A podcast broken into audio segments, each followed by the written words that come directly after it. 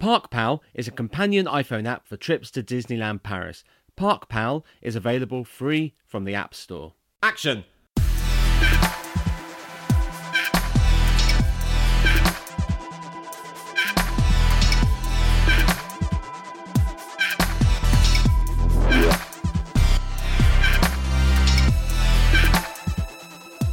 Welcome to Torn Stubs, the trash movie podcast with me, Robert Gershenson, photographer and creative director of Trash, which could be found at movetotrash.co.uk. And Joshua Winning, the greatest film critic you've never heard of. and we're going to the movies. In this episode, we're going to revisit a film that had its cinema release very recently and see if we feel different to how we did when we first saw it. This episode is Ricki and the Flash. Joshua. Ricki and the Flash is a 2015 musical drama starring Meryl Streep as Ricki, a wannabe rock star who never made it big and now plays in a small town bar. When her daughter, played by Streep's real life daughter, Mamie Gummer, attempts suicide, Ricki heads back home for the first time in years and she has to confront her family who see her as a flaky bad mom who doesn't deserve to be there. You liked this film, didn't you? I would give it a solid 3 out of 5. Okay. Did you not like it? Whenever you start with a sigh, it doesn't bode well. The scenes when. Because it opens in the bar and Ricki, played by Streep, is with the band, The Flash. And The band is called The Flash. The yeah. band is called The Flash. And they're playing their their music, and it's you know mid '80s soft rock, radio friendly. You know, there's- they're playing Journey and you know other bands like that, which are fine, but you know it's a bit old hat. It's a bit wedding. They're, essentially, they're a wedding band stuck in a dive bar, wanting to make it big, and they're not going to. And I found it really tragic. I've known many, many musicians, or I've seen bands like that that are still stuck in this. Maybe it will happen. Maybe it will happen when they they don't realize it's just not gonna happen, and it's really tragic. And it, that that opening scene and, and and like the establishment of that film just made me think, oh God, these poor these poor poor people.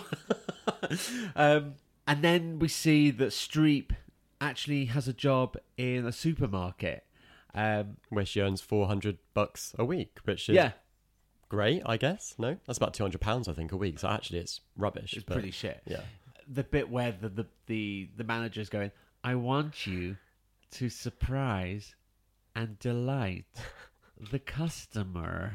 Yeah. Just made me And he's like of, half her age and he's obviously her boss. yeah. It's and so it, it just well, it just made me think of retail jobs I've had in the past where I just think, oh fuck off. Yeah. Yeah. Fuck and she off. kind of sucks it up. And to her credit, she does just get on with her job. Yeah. And she's, you know, she's obviously intelligent. She's learned all the barcode numbers for all the food that she has to check out every day. Well, years ago when I worked at, at um, Argos, I, I could just recite catalog numbers. Oh, God, it's so depressing. well, you just learn them after a while, and there's Yeah. like a there's a format to them. So you know, irons would always start with a particular number, then the individual iron would be you know four more. so it's not it's not that difficult. Um, I I just felt with this film, it's directed by Jonathan Demme. Mhm, It's his last film. Yeah, Yeah. I was about to say thank God, but no, not thank God No. in that sense. but Yeah. thank God that he won't be making any more movies. Um, if you took Silence of the Lambs, Philadelphia, and this film, Ricki and the Flash, and you took his name off, and you just showed it to people who had no idea who Jonathan Demme was, and you said which of these three films were directed by the same person, you would pick Silence of the Lambs and Philadelphia because there's a real strong vision there. There's a real voice from a particular person. You can see camera styles and links and themes and, and grammar between those two films. Ricki and the Flash was a really bland piece of shit. I wouldn't say it's a piece of shit, but it's definitely quite anonymously directed. Like you don't really sense that this is the guy who made those fantastic '90s movies, and uh, I do wonder if it's because he was directing a script by Diablo Cody, who was well, she kind of is still a hot thing, but she was very much the hot young writer who wrote Juno, um, and then she did Jennifer's Body, and she's got a very distinct voice. Um, and I do wonder if he was maybe feeling pressured to service her voice and her script rather than bring his own kind of ex- expertise to the more visual side of film. Well, this is what I was thinking. I think when when creatives get on in in life, and you know their styles will will formulate and, and develop over time. But you would expect there to be a new voice. You know, Spielberg makes very different films now than he did 30, 40 years ago. David Lynch, you know, there's massive, there's big differences between Twin Peaks then and Twin Peaks now. It's almost like looking at, you know, completely. Like a student film versus a, a more Well, yeah. honed. Well, you Vision, just I see, guess? it's like watching two different people's work. Yeah. But with this, he he seems to have either developed to the point where he has no voice anymore because a lot of the shots were just boring, bland studio dollies and and uh, sort of really basic framing. But then he would sort of inject it ever so slightly with these really weird moments of um, like snap zooms and and long lenses, you know, documentary long lenses where he's trying to find the character in the frame, but it just fucking jars. Yeah. It was truly bizarre. It was quite heartbreaking to watch. It's it's sad because he was such a fantastic filmmaker, um, and this this came uh, what was it six five six years after Rachel getting married, which I've only seen once, but I thought was fan, like fucking amazing. It's it's got an amazing performance from Anne Hathaway as a recovering I think she's an alcoholic or a drug addict, um, and that's that's got a real kind of tension to it and a real uh, like an interesting look at a vulnerable person and and this is kind of a weirdly spiritual sequel to it in the sense that it's again about a woman struggling against her circumstances. Um, but it doesn't have any of the grit that Rachel getting married had. No, It's- it was like a hallmark card. yeah it was like bizarrely it was like a, sanitized. it was almost like like Father of the Bride kind of era studio fare, really bland, like late John Hughes, yeah. Really bland and like time to you know hang up your gloves and just go. I'd I'd forgotten this was this only came out in 2015 because when I was watching it, I was like, they were talking about politics and the president, and I was like, so she must be talking about Bush because this film feels like is actually from like the early 2000s, but Yeah. it's not at all. It's, it's a couple of years old. Yeah, two years old. Um, and I just love that she's going on about Obama and how much she hates him, and it's like, just wait, love, just give it two Just years. You wait. I found myself losing interest after she because obviously she goes from the bar she goes to meet the family and the dynamics are pretty interesting. Yeah, you know you, you learn the, the kind of history of who's who and why she left and this that and the other. But since she goes back to wherever she i can't remember where she she came from and she's located so somewhere else in america. Yeah, I can't remember. when she goes back i started losing interest. The whole I- film dies as soon as she leaves the family. yeah. She basically she so she get she gets home she reunites with her her ex-husband her daughter her kevin two sons. Kline who is yeah. phenomenal. Oh, why is he not in more? I know why is he not in more things? Yeah. But she reunites with this family that that she used to be a part of and now hasn't been for i think decades. Um and she reunites with them and it's all very intense and a bit bit shouty but always interesting and it feels alive. The film Yeah. kind of comes to life the second she arrives in this house. And then she's kind of she's kicked out essentially by Kevin Kline's new wife, who is absent for some of the the story, who's been raising the kid who's been raising the but kids. all three of them really Yeah, and she Yeah. comes back, and she's this really warm, lovely, put together woman, and it's just impossible not to like her. But Yeah. obviously, she grates up. You know, she grates against Ricki hugely. well ricki's this Um, kind of Fly away. free-form rock chick and Yeah. the other woman is liberal but probably leaning towards conservative 'cause Yeah. she's very clean house dresses very sensibly Mhm. has a sensible job Yeah, so she kicks Ricki out because she's like, "I've had enough of this. This isn't helping anyone." Um, and then, the, so then Ricki returns back to the bar and to her old life with uh, her kind of band and her boyfriend. And the the film just kind of oh, it just dies on its feet. It's like nothing happens for half an hour. i felt like i was watching two halves of two completely different films Yeah. there's not there really isn't any connection between her life back in the bar Mm. area and her former life and now her reconnected life in the posh bit of America that she goes to visit the kids at. Yeah. Well, I mean, when It's she goes really back, disjointed. yeah, when she goes back to the bar, that's when she starts. She starts realize she's learned from being with her family, and she realizes she has to commit to her boyfriend, who she she's never committed to uh, previously, And it's like, well, okay, we're watching her learn how it's okay to have a boyfriend and all this kind of stuff. But actually, I didn't care. Yeah. I wanted to see. I thought when the film started, I thought it was going to be uh, a, about her and her daughter, and her daughter pretty much vanishes halfway through the film, yeah.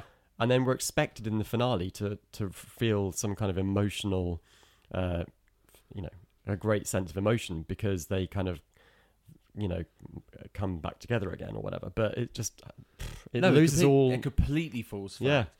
Um, which is a shame.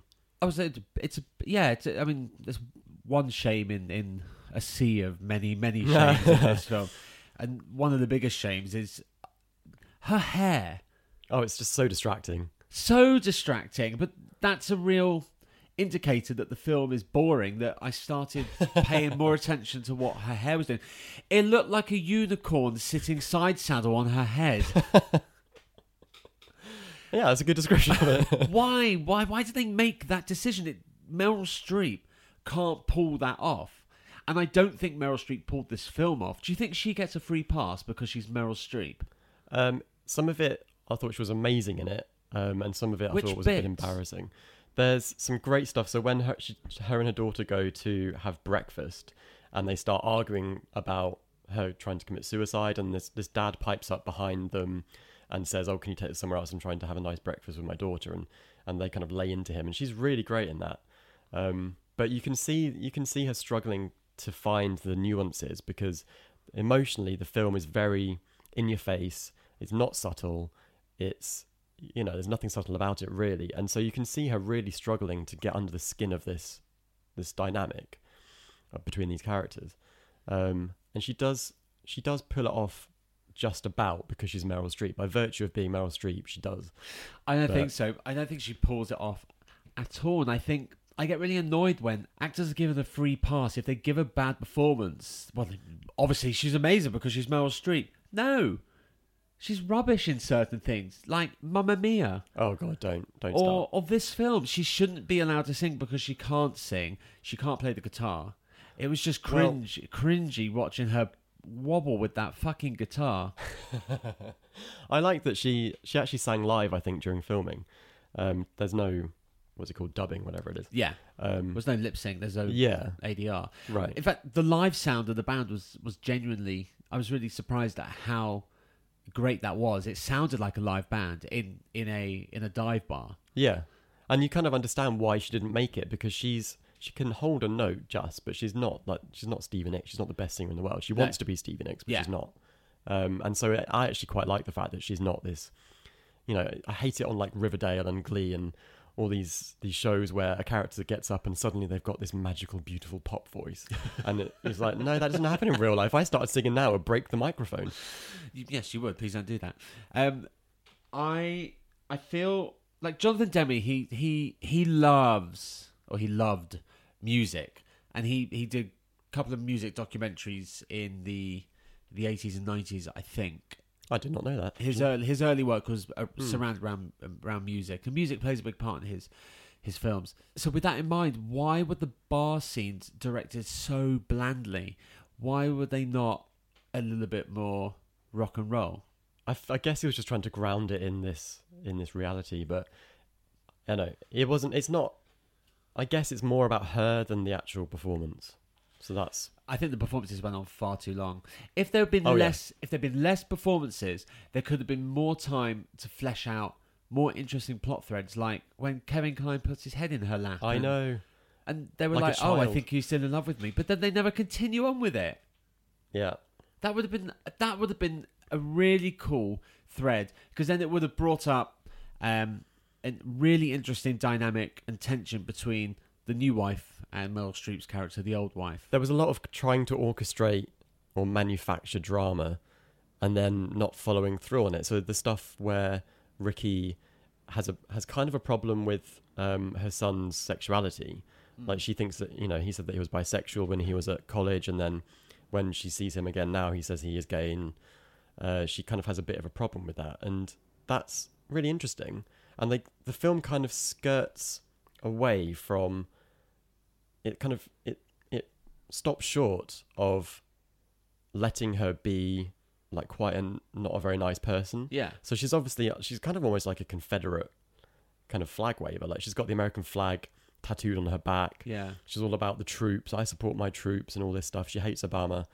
Um, and like Deb, Deborah Cody, Cody likes writing anti-heroes. Like young adult had Charlize Theron as a an alcoholic young adult novelist, Okay. and she's just like this horrific, awful woman who you come to understand through the film, and and you kind of feel that she's trying to play the same trick with Ricki, and it just doesn't work because she doesn't.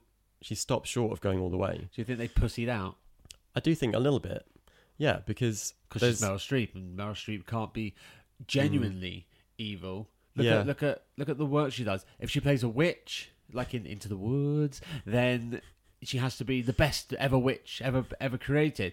If she's a bitch in Devil Wears Prada, she has to be the most fashionable and I- iconic bitch ever. But actually, Devil Wears Prada is a very interesting comparison because in that film, she does play a total bitch um, and a very, a very much a cold kind of corporate, um, you know, company woman. But you you do you do get to understand her, and by the end of the film, you you kind of respect her more than when she was just kind of being this ice cold queen. Because there's a character there. Um, yeah, That's whereas- a character. Whereas right. Ricki is just a stereotype. She's Yeah. a rock chick. She's got jewelry. She Yeah. like she's got a fucking unicorn shat on her head. that's not a character, and that, I think that's why her performance comes across as so flat. She doesn't know who she's meant to be. Yeah, and I don't know I don't know why that is. I don't know what you know what stages the script went through, or if they cut things, or If there was a script stage at all, or if they just made it up as they went along. there was a script. It does. It does def- definitely feel like, you know, Diab- Diablo Cody. Hmm. Well, that's not her real name, is it? Diablo Cody. Um, sort of either bashed this one out really quickly, and then sort of said to them, "Oh, here it is. Here's a script. Just, just quickly make it while I'm, I'm hot property before I lose it." Do you know what? I wouldn't be surprised actually because I, she, she, um, Diablo Cody, she ran that the show United States of Tara, and I'm not sure if that was actually. I've never heard of that. It's a, it's a really interesting show about a woman with. It's not multiple, personality disorder. It's the other one that I can't remember what it's called. Bipolar. No, it's Any different other? personalities. Um, but it's that's Toni Collette, and I wonder if she was writing this at the same time as that, and she just got a little bit swamped. I don't It's know. a shame, really, because it's Jonathan Demme's last film. I know, before yeah. he died. Yeah. So this is always going to be. He went out on a fucking downer. Hmm. Meryl Streep can carry on. Yeah. Mammy Kevin Gummer. Kline, if he's ever allowed. Yeah. B- Mammy, Mammy Gummy, Gummer. Gummer, it? Mammy, Gummer. I thought it was Mammy Gummy. She reminded me of Jennifer Jennifer Grey from Ferris Bueller, the sister, Oh yeah. and the hair reminded me of um, Bobcat Goldthwait from Police Academy. she had Zed's hair.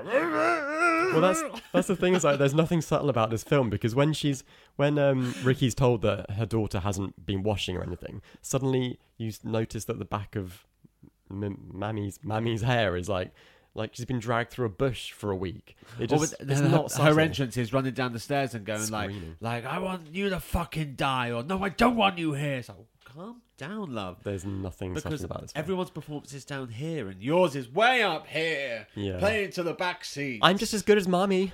yeah. I actually thought she was pretty good. She just wasn't given. She was Oh given no, a she bit of a raw stole deal. the show. Yeah. Um, also, what stole the show in a really bad way was that ludicrous ending when everyone gets up and, and sings like they're the fucking Partridge Family or, or the fucking Brady Bunch. For a film that Nobody sang apart from her though. no, they were doing backing vocals for them their mom. Oh Their yeah. brand new I, mum. by that point, I was crying, so I didn't know. Why were you crying? Because you were wasn't cutting yourself. yourself with the film to end. The I did kind of hate myself at, because at the end I knew Oh, I was you being it, massively didn't you? manipulated, but I still felt a little bit of a warm tingle when her daughter got up and started dancing. I was happy that that happened because I knew it was coming to the end of the fucking Oh, film. um, but the whole film had been had been sort of entrenched in reality, and suddenly, just an incredibly unrealistic ending. Again, it felt like watching another movie. It was like I felt like I was watching. I Like thought it was I thought it was pretty realistic in the sense that her gift to her son is her singing a song. Like, but then that's- everyone gets up and Yeah, sings I unrehearsed yeah, to a song they've never heard before because it's her song. It's not. No, no, no. They sang to the cover. N- Yeah. Oh, it was a it was a boss song, wasn't it? Yeah. Bruce Springsteen. They still got up and sung unrehearsed. Who does that? Maybe they've inherited their mother's gift for singing. Well, she hasn't inherited the gift for singing, has she? Fucking hell. So that was Ricki and the Flash, directed by Jonathan Demme. We want you to join the conversation. Tweet us your thoughts and reviews to at Torn Stubs Pod, even if you're listening to this way after we've released the podcast. We love five star ratings, so give us a rating if you wanna. Yeah, and you do wanna. So we're off to sing along with our families at some fucked up wedding. Until next time, I remain Robert Gershenson. I'm Joshua Winning. Cut.